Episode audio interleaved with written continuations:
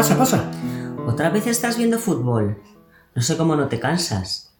Hombre, tampoco estoy viendo partidos todos los días. Pues casi, un día sí y otro no, ¿será? Entonces. Que no, que no.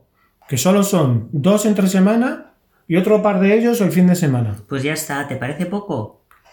Ni poco ni mucho, la verdad. Lo adecuado. ¿Lo adecuado para qué? Si siempre es lo mismo, todos los partidos son iguales. Hombre, lo mismo, lo mismo. Cada partido es totalmente distinto. Súper distinto, sí, sí. Ah, y otra cosa que no entiendo es lo de los campeonatos. La Liga, la Copa, la Copa de Europa, el Mundial. ¿Qué relación tienen unos con otros? Son independientes. Dentro de cada país hay dos o tres competiciones y en Europa otras dos. ¿Y por qué algunos jugadores juegan con dos equipos? ¿Cuáles? Con un equipo y también con el del país. Ah, porque juegan con su país cuando son las competiciones internacionales, clasificaciones y fases finales de campeonatos continentales y mundiales, pero pertenecen a un club. Mm.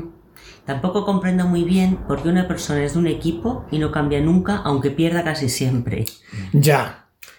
Es que eso no te lo puedo explicar, porque ahí está el misterio del forofo del deporte, especialmente del fútbol. No te puedes cambiar de equipo aunque quieras. Nadie te lo impide, pero nadie lo hace. Si es que eres un aficionado de verdad, claro. Qué exagerado me parece todo esto.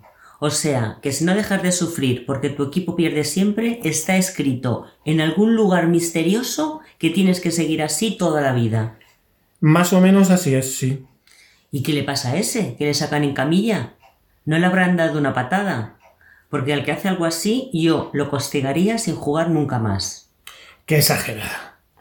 Es un deporte de contacto continuo y es normal que se lesionen. En todo caso, este se ha lesionado solo, en un mal movimiento y se va a perder el siguiente partido de semifinales casi seguro, porque está a punto de terminar y se van a clasificar. Pero si van empate a tres, ese es el marcador, ¿no? Sí, pero son dos partidos y cuenta el resultado de los dos, el de ida y el de vuelta. Vaya lío. Tú ya sabes que a mí me gusta el patinaje artístico y la natación sincronizada. Me habría encantado poder practicar alguno de estos deportes. ¿Todavía estás a tiempo? Sí, ya. No como profesional, pero sí como diversión. Yo creo que tampoco. Hay que entrenar muchísimo, incluso para ser aficionada. Si no practicas desde pequeña es imposible hacer nada. Eso sí. Pero creo que podrías intentarlo de todas formas. A mí, la verdad, esos deportes para verlos por la tele no, porque me aburren. Les falta la emoción del resultado. Pero para practicarlos... Pues a mí me parecen preciosos y mucho más nobles que otros. Pero llevas razón, podíamos apuntarnos los dos para hacer patinaje artístico. ¿Qué te parece? Sería bonito. ¿Qué? ¿Los dos? Sí, creo que hay una clase en el centro cívico los miércoles a las ocho y media. ¿A las ocho y media? Uf, qué tarde. Nada, nada, imposible.